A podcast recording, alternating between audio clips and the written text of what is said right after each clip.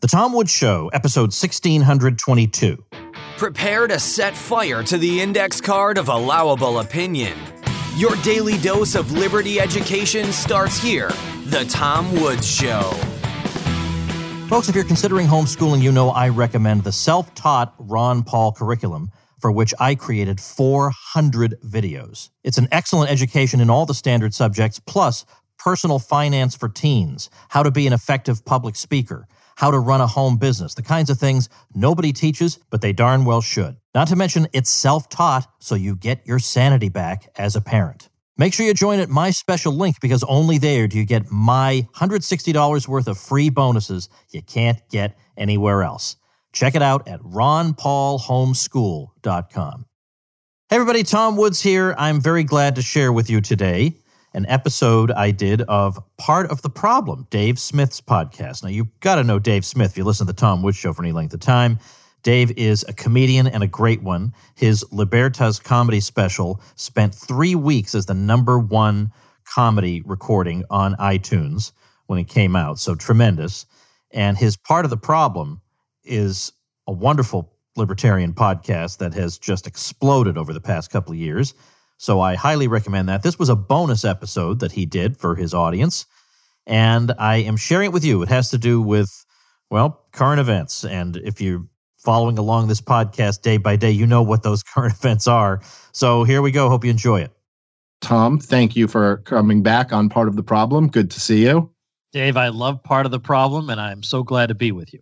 And of course, if anyone didn't hear, me and Tom uh, just recorded an episode for his show uh, the other day, so that's also up. If you haven't listened to that one uh, uh yet, go get yourself some more content. This is a. It, it, turns out that as society collapses, it's actually not so bad for podcasters. This is everybody's home; they got nothing to do, and we can work from home. So there's a silver lining for us. It does work, and, and and it also gives us plenty to talk about. to be honest with you, I just did an episode with Jack Spirko, who has more episodes than than I think you and I put together. Dave, uh, he's got 2,600 episodes of the Survival podcast, and I had him on my 31st episode. I'm now on episode 1619, so it's been almost seven years since I've had him on last. And I thought global pandemic, pretty good time to get the prepper back on. So there's plenty to talk about. That's for sure. Yeah, no, that no question about that. Yeah, those those preppers aren't being laughed at so much these days. They're seeming yeah, I know, more and more I know. brilliant. It's, it's, one of these things where, all right, Jack, I know I should have been doing what you told me, but he was very gracious and none of the told you so stuff. Well, I, I, can imagine what it must be like to be like anybody who's a serious prepper just watching like on on YouTube or on the news like people fighting over toilet paper and stuff like that and be like, "Oh yeah, you thought you thought I was the crazy one all these years." Yeah, yeah exactly. So you've um there's there's been a lot of uh craziness from all sides of people's perspectives of this whole pandemic and what's going on and there's a lot of people when you take a fairly nuanced mature approach as you have you end up kind of making everybody angry at you. Everybody's so, angry. Yeah. So the people who are like, "What are you talking about? This virus is a hoax. I can't believe you're giving into the fear." I've been I've been getting a little bit of that myself. Then people on the other side are like, "You you have to lock everything down and you can't even ask questions about, you know, destroying the economy or government overreach or things like that. Those are the the people on the other side. And it seems like I've only seen like a few people, and of course, you're one of the handful of reasonable people who are like, "Hey, um, this virus is very concerning. This is very real and something that should be taken seriously." Also, ensuring another Great Depression and instituting, you know, so, uh, martial law or something approaching that is also not so great. Um, so I mean, that's I, from what I understand the framework that you're coming from. Why don't you tell me what what do you think of this whole well, pandemic? One of my favorite people on Twitter said, "You're trying to look at the evidence as dispassionately as possible and try to trying to wrap your head around exactly what's going on."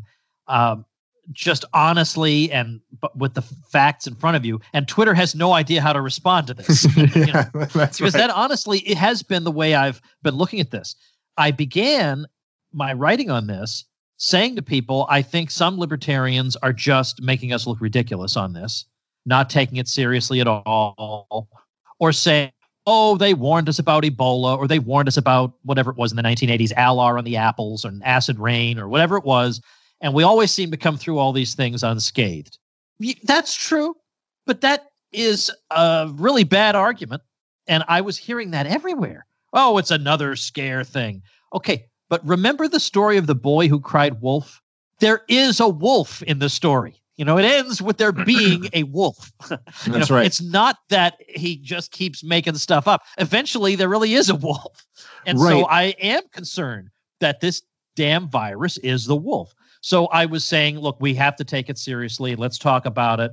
And so then, of course, I got all the people who, because I think there are some people who are libertarians, Dave, for different reasons than I'm a libertarian. I'm a libertarian specifically because I believe in non aggression and I think the state has been a scourge on mankind and it systematically violates rights. And so that's my position. And that means that I take, I, I adopt views that are very much at odds with the conventional wisdom. I think other people are libertarians because they're just against the conventional wisdom, period, just as a way of looking at things. That's not who I am. Now, that's not to say that I think the medical profession is 100% on the up and up and they've never made mistakes and they're not blowing smoke at me half the time. You know, we've all struggled with that. But it's it's like ev- there are some people who they've got a crazy theory about everything. And if I don't adopt their crazy theory, I must be in the pay of George Soros. And I just finally just said, I'm sick of you crazy people. I love my folks. I love them. But apparently I got a sliver of them who are going to attack me like this if I, you know, if if if I take the standard view on anything and like Right. anything at all. So so but then the problem was, Dave, as time went on, I found that the coverage of it was so ridiculous and one-sided that now those people are making me crazy. Like for instance, the the the whole- all of a sudden it was like I hate to put it this way because I know a memo did not literally go out, but it was like a memo went out saying, "Tell everybody that young people can get this too." Because all of a sudden it was stories about, "Hey, you whippersnappers, you can also get this." Yeah, you can, and it it, usually is not that big a deal for you. Is the part that they they leave out. So then there was a story from Beaumont uh, Hospital in in Florida of a doctor saying, uh, "My my hospital is filled of twenty somethings fighting for their lives on ventilators." People said, "Aha! You see, we told you, young people." Were... And then, like a few days later, the hospital issued a release where he said, "Yeah, I pretty much made that up. Our hospital is not in any way filled with twenty things on ventilators." Right. So, so that was annoying. Then we get this article in the New York Post. The headline is something like 20 year old told to go home and not worry about it dies from the coronavirus. It's not until paragraph 10 that they tell us, oh, by the way, he had leukemia. Now, again, I'm not saying it's impossible for a young person to die from this. We know that they can, but you know, it's not impossible to get struck and killed at the Kentucky Derby either. I mean, there there are a lot of ways somebody could die. It's just exceedingly unlikely that you're going to die that way but they're obviously trying to to sp- I mean uh, maybe maybe with good intentions. Maybe they're they're trying to get people to wake up and be alert to what's going on, but I for one don't want to be treated like I'm 7. So I started to blow the whistle on this. This is clearly an overstatement. And then I get hit from the other side. Oh, wait a minute. Now look at Woods being a crazy conspiracy guy. Uh, so you know, Yeah. my my refuge basically is you and the part of the problem podcast. well, it does. It just seems to me like it's it's so weird that there's that this is a problem at all for people to be like, well, obviously there's a more likely common ground here where it's like, yes, okay, there is. I'm sorry, I don't believe that all of these scientists are lying to me, and there's no such thing as this virus. This is a, a ridiculous view. On the other hand. Uh, like you said, I don't even care if they do have the best of intentions. Your job, uh, which is this is only theoretical, not in the real world, but the job of a reporter is to report information, not to treat me like a child and to say, like, well, I think this misinformation will create a better outcome, like this Machiavellian, pro, uh, you know, uh, approach of like, we'll scare everybody or scare the young kids out of this. No, it's it's outrageous. This this clickbaity title type thing where they say a 20 year old dies and then they let you know in paragraph 10 that he has leukemia. This is insane. This is such manipulation. Give it to people straight because there's actually adults out there who are trying to get this information. And the truth is, it's really very hard, you know, and part of it is um, just the nature of of how horrible the system we live under is. Like this is it's it's a great example of statism in, in a lot of different areas. But of course, everybody, you know, so Andrew Cuomo, the governor of, of New York, he came out one day and I I felt like he had a genuine moment where he was just trying to be a leader. And he said, uh, in one day, he goes, You know, everyone's reporting that New York is the epicenter of the coronavirus. The truth is, we've just done way more testing than any other state in New York. Like they had something like twice as many tests done as California did. So when people show there's a few more cases, it's like, eh, it's actually not that clear that this is the epicenter of it. And then he dropped that. And every time since he's come out since then, he's like, this is the center of the coronavirus. And it's clear someone got in his ear and goes, there's no federal funds in being nuanced and telling people we're not yeah, actually the center right. of this. So shut up about that. And now he's just out being like, Trump's not sending us enough, you know, ventilators and all this. And it's, it's just everybody between the corporate press and political leaders, everybody's got their own little angle. And it's so frustrating because no one, it's like we actually need leadership in a time like this, and we're not getting it. The rhetoric he's using is ridiculous when he actually says, if everything I'm doing saves one life, I'll be happy. Are you kidding me?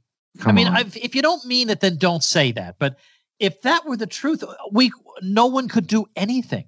I mean, everything carries risks. Driving a car carries risks. But and, and I know every time I get in that car, I could get killed in it.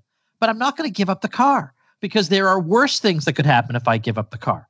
But the idea that if there were one, I mean, we could get rid of all the pollution in the world. We could. We get rid of every single bit of pollution, and we'd also get rid of four billion people. You know, so the, and but uh, yeah, it's true. I could probably save a few people from lung cancer every year. That's true. So in other words, we do have to think about. I mean, all the time, government makes decisions about about balancing different factors. It's not like, oh, it's just these right wingers who think you should die for Wall Street they're always d- trying to decide if we have this regulation, we save, you know, one person in a million at a cost of uh, $58,000. Is that worth doing? Maybe. If not, yeah. then we do this other thing. They make these decisions all the time. And because and, you have to, because you yes. live in a world of trade offs. And not only that, I mean, like even private actors make decisions about trade offs all the time. And I'll, I'll give you a different example, even to make it a more clear or, or, or just a, like a different type of example where it's not even look we could ban swimming pools.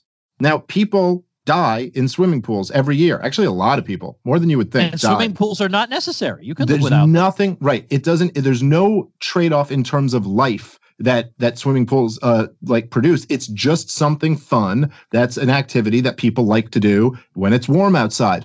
But we all kind of go instinctively we go no we're not going to let the government tell us we're not allowed to have swimming pools because you got to kind of live your life. And in that sense the trade-off is just that I get to go for a refreshing dip in the pool and we'll accept that some people are going to die from this. That's we everybody. I've never heard even any left wing, you know, crazy authoritarian arguing we should ban swimming pools. The truth is, we do. If you believe at all in freedom, not even necessarily me, uh, you know, our conception of of freedom, but if you believe at all in in the vague idea of freedom. It's like, no, we don't just allow the government to ban willy nilly whatever they want because it could potentially save one life. That's craziness. Now, uh, another example, you know, back to your point, and this is something that always like really bothered me about the uh, the climate change uh, hysteria, where people will say, like, even if you if you accepted three uh, key factors about climate change, which I'm not even sure that I accept these three, but if if you were to just grant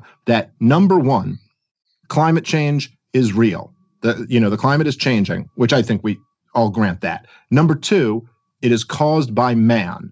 N- number two, it's caused by man. And number three, it's going to have catastrophic effects. Uh, if, if you even if you grant all three of those, number four, the, the fourth thing you'd have to deal with would still be are the trade offs worth it of enacting whatever policy you're proposing? Because again, like you said, we could cut down on carbon emissions next year. We could say no carbon emissions by next year. However, now that solves the problem of climate change, but it would also kill millions and millions of people. So you have to sit there and go, well, actually, what's a reasonable cost compared to what you think the cost of climate change is going to be? And I have never once heard any climate change activists even address that. Like they just, it's just like you either deny this or you sign on to the Green New Deal.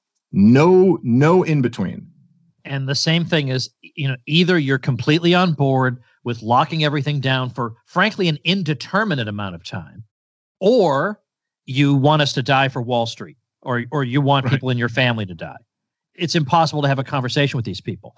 So, and and you know, you remember that that that time? Well, I forget what the name of the MSNBC reporter was or, or anchor who repeated this on air, but it was a thing where Michael Bloomberg had spent so much money in his presidential campaign that he could have given every American a million dollars. Remember that? And it turns out that if they'd done the math correctly, he could have given them like a buck fifty. Yeah. And so that's relevant here because the fact that that did not jump out at them as wildly implausible says something. And people say, oh, it's just a math error. It was not a math error. Fundamentally, it revealed something very important about the progressive, so called progressive mindset, which is they really think that there's a person out there who could, if he wanted to, make everybody a millionaire. But he's just a jerk and he refuses to do this. So they think that there is some untapped pool of magical resources we can draw on that you know that guy has and that guy has and that guy has and we could just live off them I mean, that one guy could have made us all millionaires there are people whose brains are in that place and so of course they look at a situation like this and they think sure we can stay not producing things indefinitely uh, and if you think there's anything crazy about that you probably just want people dead yeah that was not true because it was it was on it was on one level a math error and a really big math error. So that was enough to be like, you know, it is a little bit crazy. It's not like someone just rattled off a number and got it wrong. They had a graphic up. This was in Brian Williams' studio. Brian he Williams, asked a yeah. question yes, about this. They they planned on talking. You know, I've done several of these cable news shows. If you have a topic planned and a graphic up, minimum 10 people absolute minimum 10 people have seen this and yeah. nobody realized that there your math was off by a million. Like it wasn't it wasn't just off. It was it was all it was a million times off the number. So that just the math error alone is enough to fairly right. ridicule these people. Right. But, but you the are fact absolutely that there was right. no voice in their heads talking is what ma- what matters. And there is something about this um the progressive um social democrat or even democratic socialist point of view that that it, it's the same flaw that they make is the the is the same reason why you could look at that as you were indicating and not uh, immediately have alarm bells go off. Because you know really if that was the state of the world you could see where you'd want to be a Bernie Sanders supporter too. I mean you're telling me there's one guy out there. So five billionaires could get together make everybody a millionaire and they could still be billionaires and they just won't give up this money? I mean what a, this is just outrageous. And and it's of course this is the the fact that they sit there and say and then elizabeth warren will say this stuff all the time you know for two pennies everybody gets a free education and free medicine for two and, and nobody really gives any pushback and they don't even understand that if you confiscated all of the billionaires' wealth, if you took all of the billionaires in America, confiscated all of their wealth, now I'm not saying their income, their entire wealth, you took all of it, it couldn't pay for two years of Elizabeth Warren's government. It's gone. And then the billionaires are gone too. And you have no more capital investment from rich people. You've destroyed Right, the exactly. economy. And a lot of their money is in the form of capital. That's uh, uh, capital goods that are used to produce the stuff we need. So if you really want them to liquidate all that and and sell it off for cash, then you're also destroying, you know, the structures that keep you alive. So so then uh, we have I, I just um, on my show uh, I'm going to have coming out this weekend episode 1620 I've got two economists on talking about the the economics of a massive shutdown because other than wartime I can't think of anything like this. And in wartime it's not a shutdown as much as it is a diversion of resources into war production. But from the consumer point of view, it has the same effect. There are certain things that are not being produced anymore. And of course, during World War II, there were a variety of consumer goods nobody could buy at any price. Uh, they just they were not available. So in peacetime, though, I think this really is in the modern world has to be without precedent. So I thought let's talk about the economics of this. And so just one point I want to make here was the first thing I asked them was when they say we're going to shut down non-essential businesses. I think right away there's a central planning mentality at work there. Because how do they know what are non essential businesses? Obviously, when they mean essential, they mean like absolutely essential to maintaining order. So the, the people need to be fed and there need to be police to crack their skulls if they get out of line, that sort of thing. But if you were to say, well, you're going to interfere then with the scientific research that would have to go on to find a cure for this thing, they'll say, oh, no, no, no, we're going to exempt that because that would be an essential service. But you have to think back. Remember the, the Leonard Read essay popularized by Milton Friedman, I Pencil? If you were to just sit and superficially look at a pencil and say, all right, we just want the industries necessary to make this pencil to stay running, you'd say, all right, I guess we need wood, graphite, rubber, and some steel. Okay, we'll keep those running. But then you've got to remember, yeah, but the guy who goes to chop the wood needs to use a saw.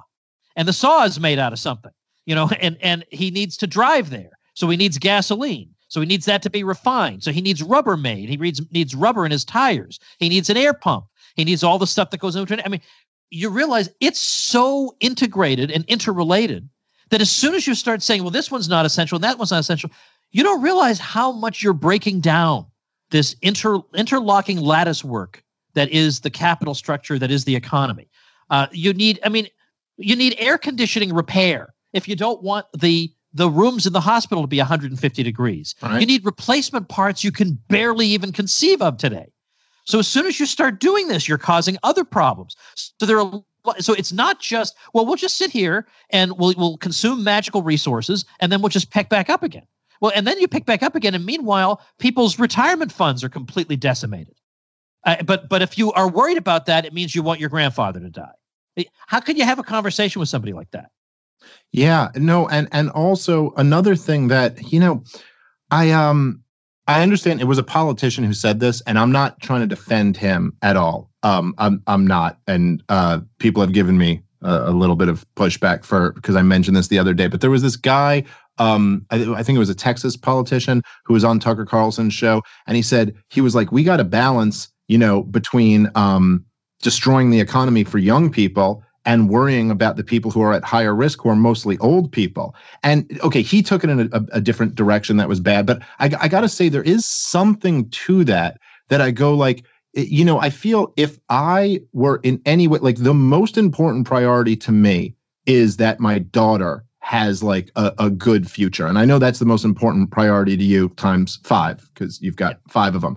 Um, there's you know the idea of like how much damage is this going to cause to the future of the economy? That probably should be most people's main concern. And don't get me wrong there's old people who i very much love too who i don't want to lose but nothing is more of a priority to me than my daughter. And then like the net and i've seen this thing that really kind of bugs me and y- you kind of touched on it earlier with that article about the 20 year old and, and lecture where there's this kind of demonizing of the young generation. Like it's like, oh, these these darn millennials and Zoomers and all this, and th- they're still out there and they're going to spring break, and oh my God, don't you know you're putting grandma at risk? I'm kind of like, okay, I mean, I get the point, but I, I don't like this idea that it's like, well, we have to protect the precious boomers. And you know where where did this young generation get their poor values from? And you're like well really they were raised by boomers so maybe that's where they got their poor values from. I don't know. There's something about that that's just bothered me well, and not to mention, of course, you know, doctors have to make decisions, and so some people will have their health considerations displaced by. I've already heard of people who who needed to go in and see the doctor, but the doctors are saying we're only seeing coronavirus people, and so there already there are decisions being made in favor of one and against the other. But what what they'll come back with is, oh, it's exponential, and that's what makes this important. Because obviously, if you again, if, if if all you cared about was I want to save one life and I'll shut everything down if that's necessary, then you would stop producing automobiles. But the answer, uh, because you know forty thousand deaths a year, you could stop those cold tomorrow by getting rid of automobiles. But the answer is, well, this is going to be exponential, and you have to, you know, you have to uh, take this approach. And and anybody who, doesn't take that approach is some kind of a crank. Well, I was, I have to say, Dave, I was pleasantly surprised uh, by two recent pieces. I saw actually three, but the two that stand out in my mind in the New York Times of all places. One by Thomas Friedman, but that one was really derivative of one by David L. Katz. Now, he is the founding director of the Yale Griffin Prevention Research Center, which is funded by the CDC. So it's not Joe's medical research facility. You know, Right. like it's a real thing.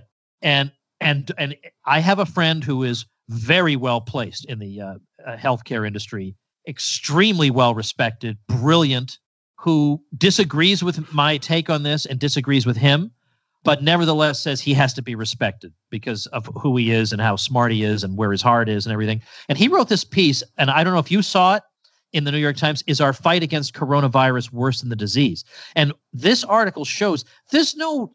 It's not like some people want to save the old and other people just want to save the economy. That is that division is not necessary.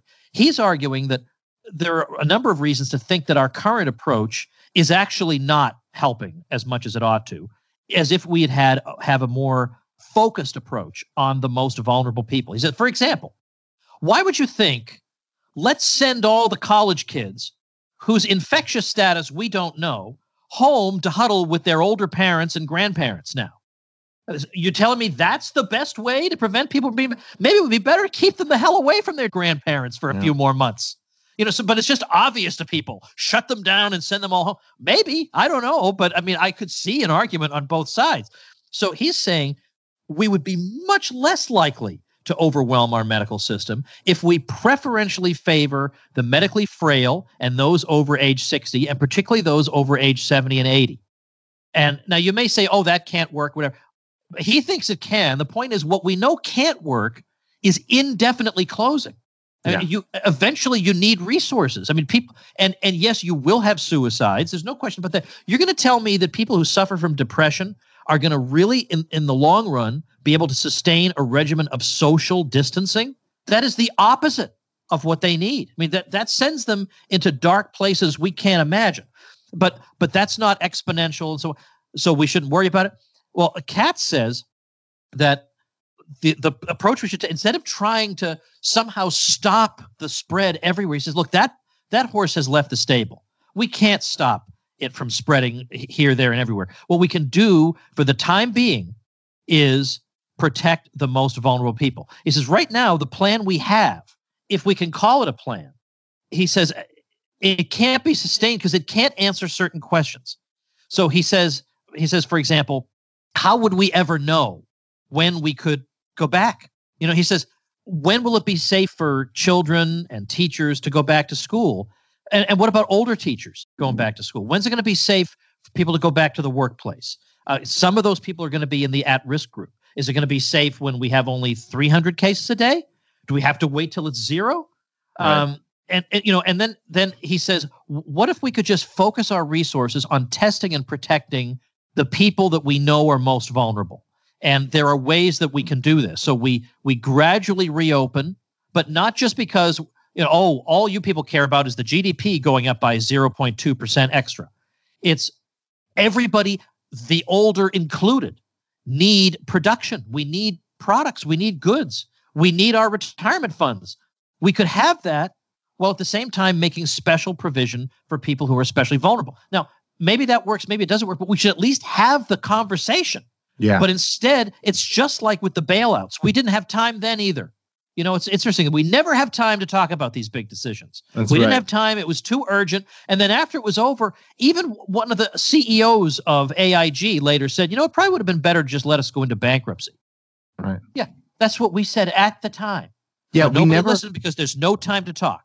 We never have time to talk during an emergency, and somehow in every emergency, bankers have to get filthy, stinking rich. Yeah. That's the, the- but there's never time to talk about it, and the bankers are always getting enriched by all of this. That's Right. it's just a weird coincidence that that's always yeah, how it just emergencies it just work. shakes out that way. It just just happens to every time. That's just the way it works. You know, one of the, the things you touched on there that really is this is like what made me a, a libertarian, and it's what what keeps me a libertarian. It's why I, I have the views that I do. Is that there are so many people out there, right, who think of the economy. I mean, they don't really know anything about economics, but they think of the economy as that. Well, that's the stock market. That's profits. That's kind of this thing that's separate, but that's not caring about humans. That's what, you know, people over profits, all that stuff. Like, Yeah. oh, we're, we're talking about people over here, not humans, but the, the brand of libertarianism that you espouse that Ron Paul always talked about was always driven by caring about people. That's what the whole thing is about. It's that the economy is not removed from people. And I think, you know, look, what you touched on before about people who are depressed. Absolutely. That's the worst thing for them is going to be self isolating. For people who have uh, anxiety, this whole thing is going to be uh, uh, very trying for them. Anybody who uh, has paranoid uh, tendencies, this is going to be a very difficult time for them. And then, you know, to go a little like butterfly effect here, what are the ramifications down the road going to be of how many people lose their jobs over this? I mean, people lose their jobs, this has effects on their marriage, on their on their children, on their families. People were just starting to recover from the 2008 bubble bursting. And people just starting to put their lives back together. And now we're going to be right back into another downturn. And, um, you know, th- this is something that you have to think about. And it seems like nobody really makes that connection that this is the economy is us. It's right. us. That's yeah, that's all it economy, is. Yeah. People hear the economy and they think about the guy on the monopoly board with the monocle and right. the sack of money with a dollar sign on it. So they can't think straight you know all you care about is the economy like it's some separate thing. The economy yeah it's this interrelated you know, lattice work of, of cooperation between people all over the world. That's what the economy is and it's an amazing thing. That's why people become economists because they observe that and they say this is an extraordinary and amazing thing that does bring people together in in in amazing ways. Let me if you wouldn't mind read you just three paragraphs from this Katz article in the New York Times because sure. it's it's interesting to note that he's emphasizing that it's all it's from a medical point of view also that he takes this position. It's not just that society can't withstand this long enough. He says the medical system is being overwhelmed by those in the lower risk group seeking its resources. So that's why he's saying we have to focus on the higher risk. If we just try to have a blanket policy for everybody, are we sure that's the best approach? We're going to be wasting resources on people, the vast majority of whom won't need it. Meanwhile, the most vulnerable people will go without. So, this medical system, he says, is being overwhelmed by those in the lower risk groups seeking its resources, limiting its capacity to direct them to those at greatest need. Second, health professionals are burdened not just with work demands, but also with family demands as schools, colleges, and businesses are shuttered. Third, sending everyone home to huddle together increases mingling across generations that will expose the most vulnerable. As the virus is already circulating widely in the United States, with many cases going undetected, this is like sending innumerable lit matches into small patches of tinder. Right now, it is harder, not easier, to keep the especially vulnerable isolated from all others, including members of their own families who may have been exposed to the virus. Then the last paragraph. If we were to focus on the especially vulnerable, there would be resources to keep them at home, provide them with needed services and coronavirus testing, and direct our medical system to their early care. I would favor proactive rather than reactive testing in this group and early use of the most promising antiviral drugs. This cannot be done across cur- uh, under current policies as we spread our relatively few test kits across the expanse of a whole population made all the more anxious because society has shut down. And then he says this focus on a much smaller portion of the population would allow most of society to return to life as usual and perhaps prevent vast segments of the economy from collapsing. Now, that seems like a balanced and humane approach to the situation to me. Yeah, no, I, I agree with you. And and that that it just seems to be more reasonable than the you know what we're pursuing right now. And of course the the thing that you touched on earlier was that well if your logic is that we have to shut down right now that we have no other choice than to shut down right now well why would we be able to go back in a week? We're going to have the same problems in a week in 2 weeks in a month. I mean how long can this go on before the costs that we're talking about just become apparent to everybody. And it does seem like then the um, you know, the the counter that is like, well, we'll just send people checks. Nobody will produce anything and we'll just send people checks. And so we can keep yeah. everybody at home this whole time. But of course, just common sense would have to even even just for ignoramuses out there, common sense would have to start telling you you can't just send people checks and nobody's working, right? Yeah. Like that can't Well, why wouldn't we do this all the time? You know, why wouldn't we do that all the time? Like why would we ever allow anyone to go out of business why would we ever make anyone work working kind of sucks we could just send everybody checks send a check yeah just go to some poor country and start printing money. Um, well, anyway, no, that does that seems a lot more reasonable to me. And at the very least, these sh- things should be discussed more. Um, but of course, what happens with with all of these things, just like 9/11, just like the financial crisis in 2008, is that you have a, we have a society that is ruled by these crazy sociopathic power brokers and these things are opportunities for them. And so they jump on them to increase their power. And I am, don't get me wrong, I'm very concerned about uh, the virus, but I am, I am also very, very concerned with w- where the economy is going and where the level of authoritarianism in this country is going. And, and at some point, we're going to come out of this and we'll see what we're in. What do you think? Like, Uh, you know, I mean, obviously it depends on how long they shut the economy down, but guys like you and people at the Mises Institute and Ron Paul and a lot of these great libertarian leaders have been talking about for a long time now that this economy is basically all a house of cards that's propped up by easy money and that this thing is going to fall apart. It's kind of inevitable. And now we have this situation. Now they're just trying their best to to reinflate the bubble yet again. It seems like every time throughout throughout my lifetime, every time they try to reinflate the bubble, they've got to put way more air in and it produces a smaller and smaller bubble and a worse crash every time. What what do you think is going to happen with the economy going forward? Yeah, I well, maybe I'm a little bit more optimistic than some other uh, Austrians. I mean, the, there was a lot of disruption of production during World War II, and once that ended, the economy actually did quite well. But it did quite well because people were convinced that the federal government's days of experimenting wildly were probably over.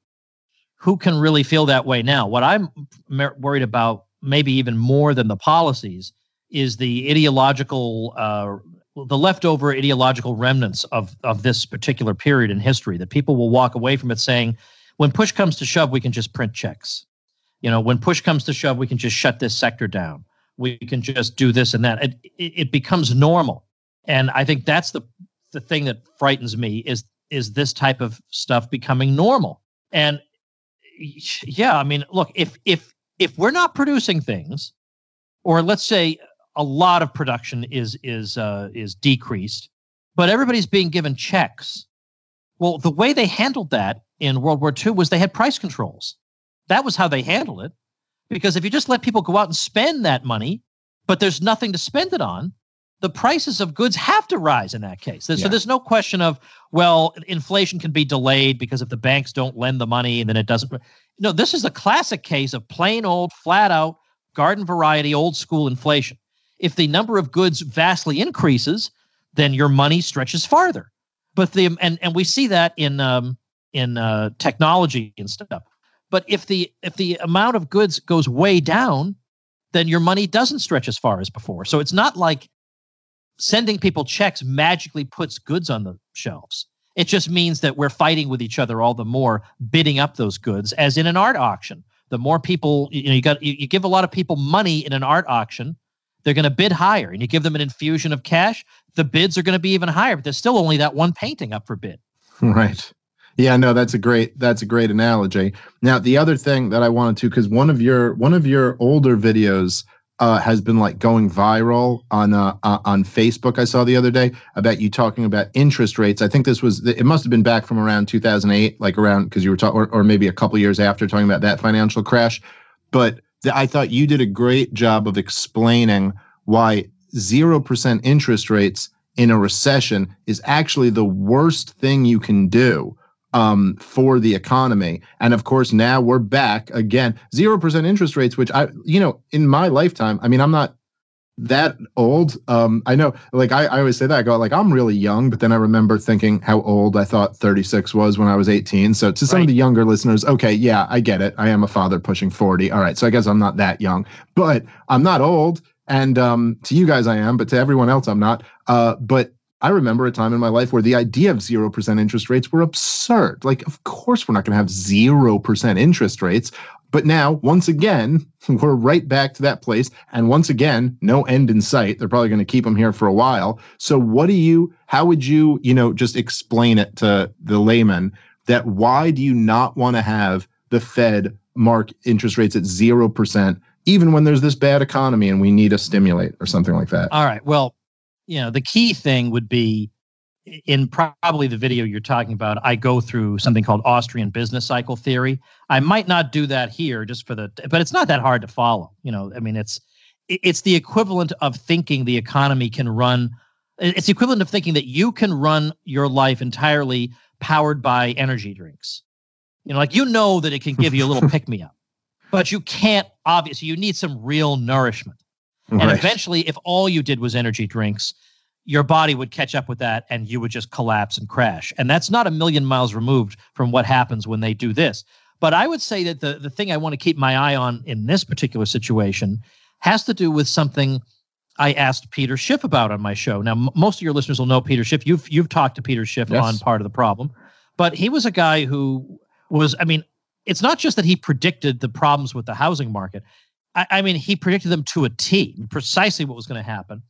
And I had him on and I asked him, I think some of the arguments that people like you and I make about why we shouldn't have bailouts of particular firms or industries, these arguments kind of ring hollow today. Because normally what we say is we shouldn't bail out these firms because if we let them go bankrupt, this will be good because their resources it's not like we're going to lose the firm entirely. If there's any value in what they're doing, their resources will just be bought up in bankruptcy proceedings by better managers, people who will manage those resources better, more in the service of what consumers want. And so this is on net a good thing. And this way, we'll be able to take resources away from people who have been lousy managers of them. So this is a good thing.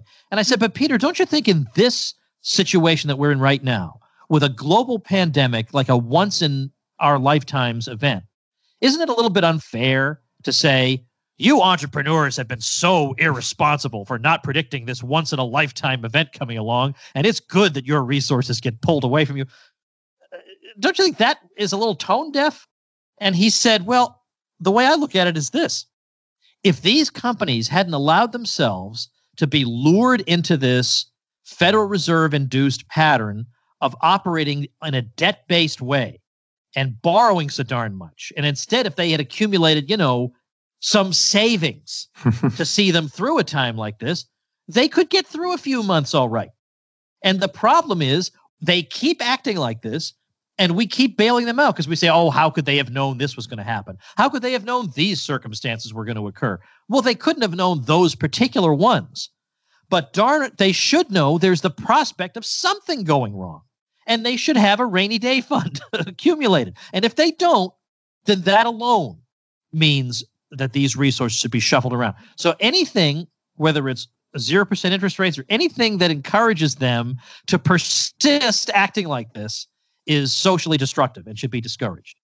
Yeah, I think that's a really great point. And I, I got to say, I, I think a lot of that also applies to the individual level or the family level as well. I mean, I saw people who were like, um, you know, it was like day two of schools being shut down and they're like how am i going to feed my kid? How am i going to do this? And i'm like are you telling me you don't have 2 days worth of like you know emergency funds? And i know people listen i i know and i i agree with a lot of people who say listen the whole system the whole crony capitalist system that we live under it screws people over and um, the the um, price of housing is is you know artificially boosted up, and it makes it harder for people to afford uh, mortgages and rents, and the the cost of school and the cost of all healthcare and all these other things. And I I know I know that we have a million different ways that this system just you know is is really unfair to ordinary working class people.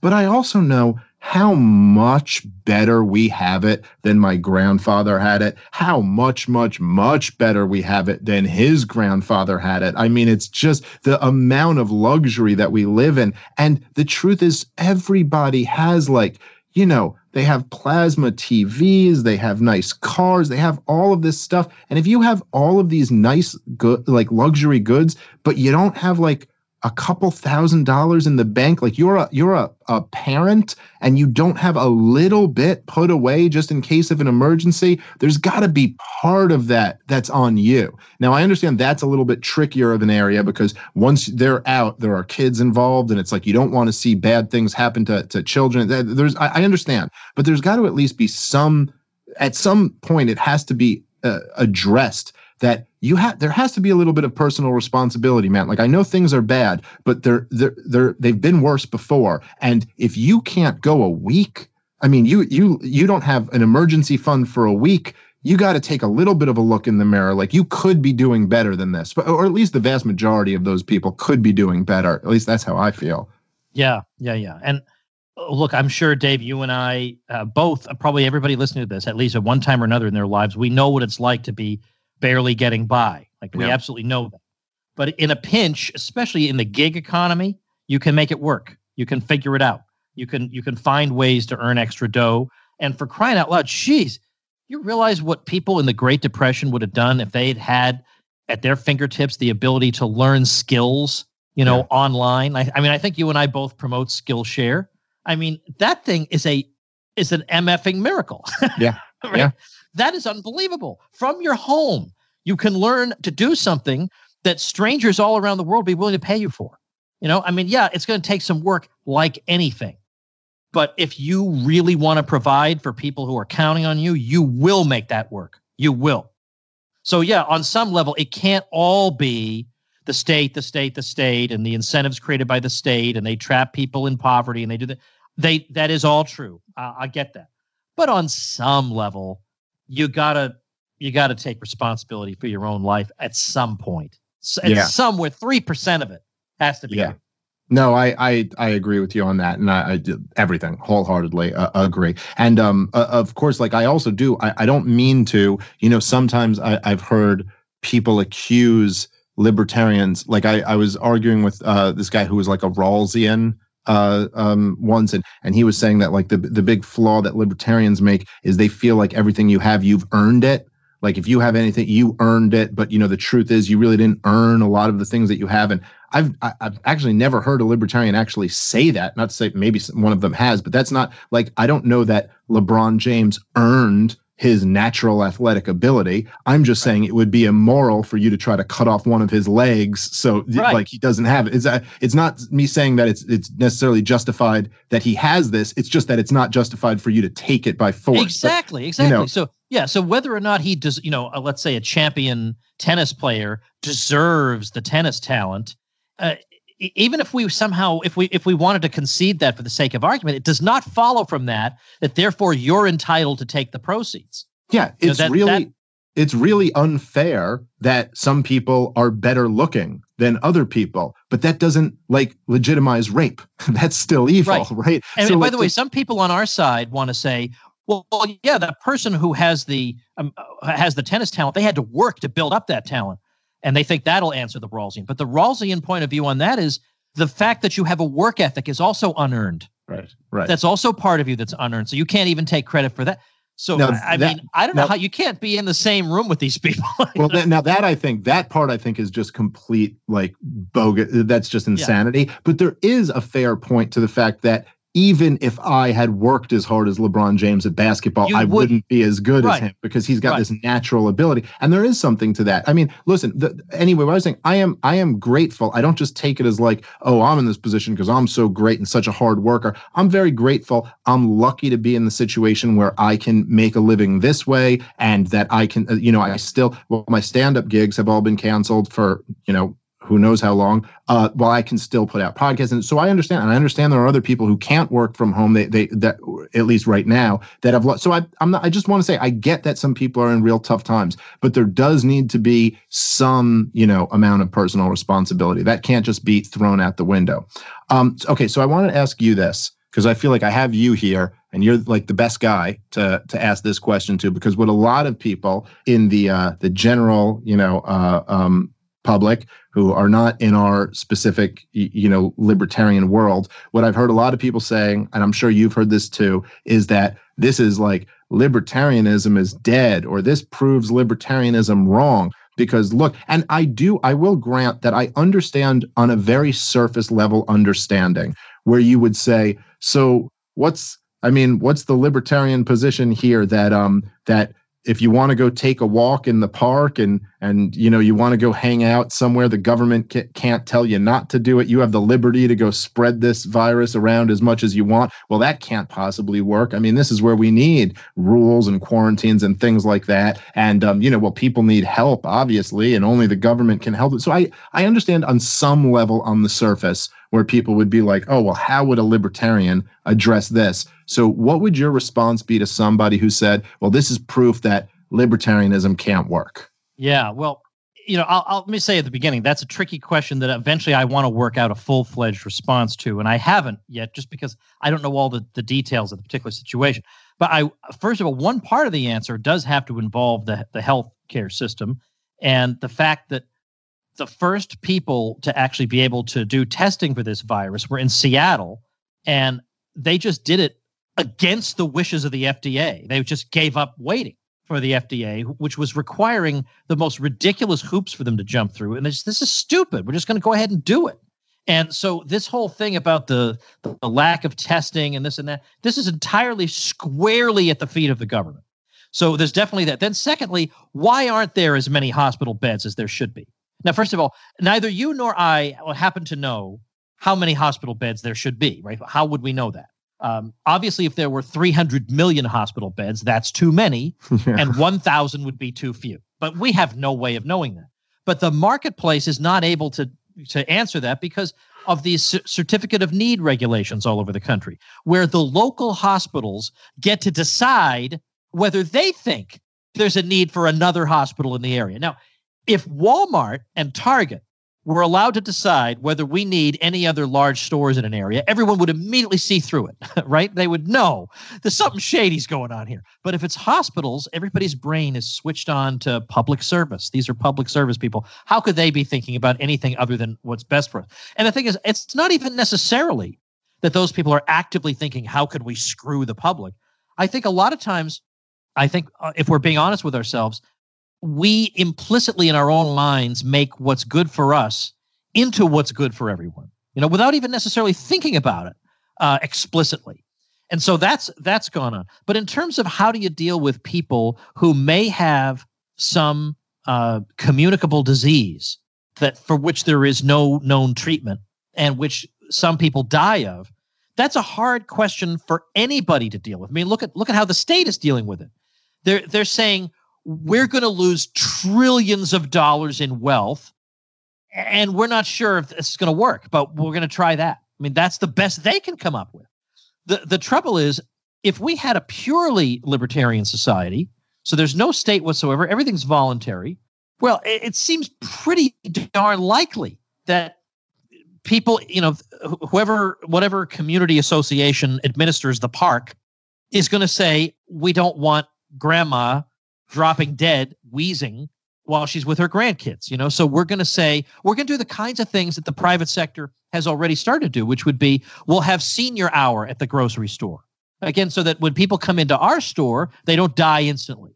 You know, because because that's what people want. Yeah. Um. So, but the problem com- becomes when not everything is private and there are publicly accessible areas. And then what do you do? What does a libertarian do in that situation? And there, well, I don't know in that case because if the government owns the sidewalks, well, I mean, I don't know. The government doesn't legitimately own the sidewalks from a libertarian point of view. Really, the sidewalks are owned by the taxpayers who pay into them. But how do we exercise our ownership? I have no idea. But I have a pretty good feeling that in a pandemic, there would be some limitations on egress or something in, in these in these areas. But I don't know what that would be. So I personally, now I'm going to think this through. But I personally think that in this type of situation, my first instinct is not how do I be the world's greatest libertarian? That's not, that's just not my first thought. My first thought is there is the potential for this thing to be extremely deadly. So my first thought is what can we do with the the least intrusion to save lives given that we're in an imperfect libertarian situation? I think that's the that's the best way I can approach it honestly. Yeah, no, so I completely agree with with all of that, and I think that um, I think being a, a father, having a kid, really kind of changed the way I view things on that level. And it's like I think maybe before I would have been more inclined to say like let me be the perfect libertarian here. Whereas nowadays it's like i've kind of got a little bit more of a priority which is priority number one i want to keep my wife and daughter alive and yeah. safe. That's yeah. priority number one. That comes before anything else that it, that i've read in a murray rothbard book. As much as i love those murray rothbard books they're really great. But priority number one is keeping uh, my wife and daughter alive. And i agree with you. I think a lot of the the issue that that you addressed there with the government ownership this is some of the stuff i've been discussing and trying to work work out on immigration. It's very tough when the government already owns things and is making the decision to say one government decision is libertarian and the other one is not libertarian. They're equally all anti-libertarian because it should be a private property owner who's making this decision, not the government. I agree with you on that. I, the only thing I would add uh, is just that I think going forward, not only is libertarianism not dead, I think there is the real possibility for the next libertarian moment to be coming up. Because like it or not even if you were to grant that government crackdowns on people's freedom of movement and freedom to open their business and things like that were necessary it's like okay well going forward at some point this will this will end. And what you'll be dealing with is the age of bailouts the age of 0% interest rates again, the age of government yeah. uh, authoritarianism that they never exercised before, that's now going to become normal, which is going to be harder and harder to roll back as every government program is. And you're going to really need a libertarian voice in this country. You're going to need some people saying, like, hey, wait a minute. This is, look, the government's response to this crisis was to rob the American people blind to go uh, uh, give a huge handout to the big bankers that was that was their initial response to it right away. It was let me expend a 1.5 trillion dollars. Oh, that's not enough. Another trillion dollars. Okay, now let's give them free money for you know as, as much as they want to then lend out to us at interest. This is all a big racket, as Murray Rothbard used to say. You're all being screwed. Um, and that that's just the reality of what's going on. And um, I think libertarians are going to have some important things to say going forward. That would be my guess. also. Um, wouldn't you say that the the major problem with containing this thing involved the suppression of information about it by the state in oh, China? absolutely. Oh, yeah, yeah. Well, it was there was a Chinese doctor who blew the whistle on this thing at the very beginning. They could have contained this thing completely, and the Chinese government suppressed them and, and you know shut them up. So that it was the, it was the Chinese government, then it was our government over here mismanaging the whole situation. This right is, now, imagine if Walmart had been in charge over there and Walmart had mismanaged it or, or told everybody to shut up about it, we'd never hear the end of it. I mean, now, yeah, people are upset at China. Some people are upset at China in the abstract, but they don't realize it's the state yes. more than China. Right? Uh, did you read? Uh, um, Lew Rockwell had a great piece on this yeah, that he put out last week, where he was defending the Chinese people. Yeah, and, he was saying and, they're not your enemy. The Chinese yeah. people are not your enemy. In this, in the same way that you uh, listener of mine who's in America are not the CIA and you're not the right. Senate and you're not the House of Representatives. The Chinese people are not their government. And by the way, they're a much more brutal authoritarian government that they don't even get the sham elections that we get. They're not represented by their government. No, the Chinese people, a lot of them, uh, tr- did the right thing and tried to help. They're not your enemy. The Chinese government is, you know, everybody's enemy, but well, so are governments all around the world. I've been I've been well for long enough for me to know that I'm that I don't have it. But I will say the last time I was on, I was in New York, I went to Chinatown for the first time. I've never been there before. I've been to Chinatown in London, but I've never been to Chinatown in New York before. And I did that on purpose because I, I wanted to have a meal there. And I know that Chinatowns around the world are genuinely suffering because of this. I mean, now everybody's suffering because of it, but they really were and I wanted to go there. And so I'm glad I had a chance to do that. And of course, I'm glad I had a chance to do it before the city shut down. I will say the New York Chinatown is vastly different from the one in London. The one in London, from what I could see, was all restaurants. The one in the one in New York, it's like banks and dry cleaners and jewelers and and, yeah. and shops and it's like a community within a community. It was very interesting to see. But the other thing was, have you have you been there before? Oh yeah, many times. Yeah, you you cannot walk one block in some parts of it without being offered uh, a watch, um, Yes. a necklace. I, I've I've never seen anything like it. Yes, down around Canal Street, and none of that stuff is real. I hate to burst your bubble. I know you got a I new Rolex watch and a new, uh, I know you, but I, I that's not a real Rolex. I hate to tell you, Tom, you didn't get a Rolex for five dollars, by the way, on uh, on Canal Street.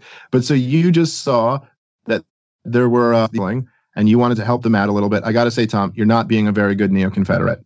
You're just not. You're di- you're disappointing me. I'm not the world's being- worst neo-Confederate. You Really. are you are the world's worst secret bigot that I've ever met, and I've always been disappointed in in, in you for that. I'm disappointed in the Mises uh, Institute for being the world's worst secret Nazi organization. I, I you know, really thought it was. I'm gl- so glad you pointed out that that Lew wrote that piece, yeah, reminding people that that the that in any way, even indirectly, drumming up dislike of a particular people because of the policies of its state or because of something they obviously have no control over is uh, is that's the kind of thing the state does, I've and especially never when it's a beautiful. Yes. These are these are beautiful people.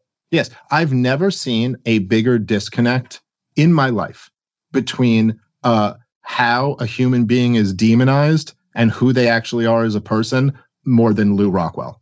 I've never seen Oh, anything. yeah. He is literally he's such a wonderful human being. The nicest guy in the world. Everyone To who's met everyone. him says this. He he was so unbelievably kind to me and my wife. Uh, uh, he's been so kind and supportive to me. People, deem it, it. It's like no, trust me. He's this secret, like horrible person. Deep down, he's like more ha ha ha ha, Yeah. and he hates every. And then you go to the Mises Institute, and like you come up and like Lew Rockwell's like feeding a bottle to like a, a baby goat or something, and he's like, "Hello, friend, come on in," and you're like, "Was it?" Oh, weren't you supposed to be a demon of some sort? And he's like, "Can would you like some I- food? this is not the best story in the world, but I do remember. This is Lew Rockwell founded the Mises Institute. There was a student there for the Mises University summer program, and he didn't know who Lew was, and went up to him and was saying, "Hey, how come I don't have any pillows in my room?" And Lew, instead of saying, "Hey, you little snotball, how, how dare you address me that way?" You know, Lew went out of his way to make sure the kid got pillows. I mean, that's Yeah. He's just the sweetest human being. He doesn't have a hateful bone in his body. Uh, these people who That's make silly. him out to be this guy, and then of course, like if you, you read, I love if you read his book, like because there'd be these, these people who'd say, "No, I'm telling you, Lew Rockwell's like a, a secret racist." I know there'd be you know people, idiots online, you know the ninnies, and uh, and so and I would go, "Have you read his book, uh, uh, Against the State, an Anarcho-Capitalist Manifesto?" And, and they'd be like, "Well, no, I've never read the book." I was like, "Of Yeah, course I, you have haven't." never read anything.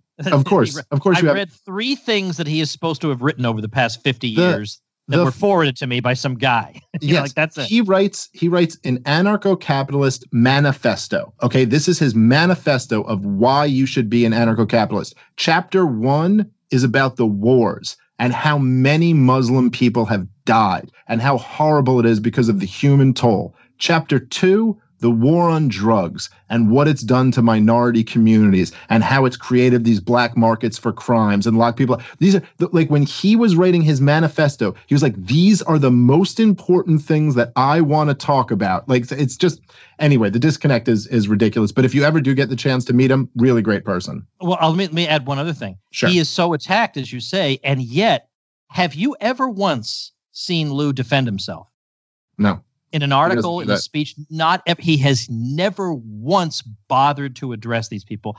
And Shoot. Dave, I have to say, there's part of me that considers that to be so badass. Like I can't believe somebody who's that badass. You know, Yes, but like I Hans will- Hoppe generally ignores them. Not always, generally.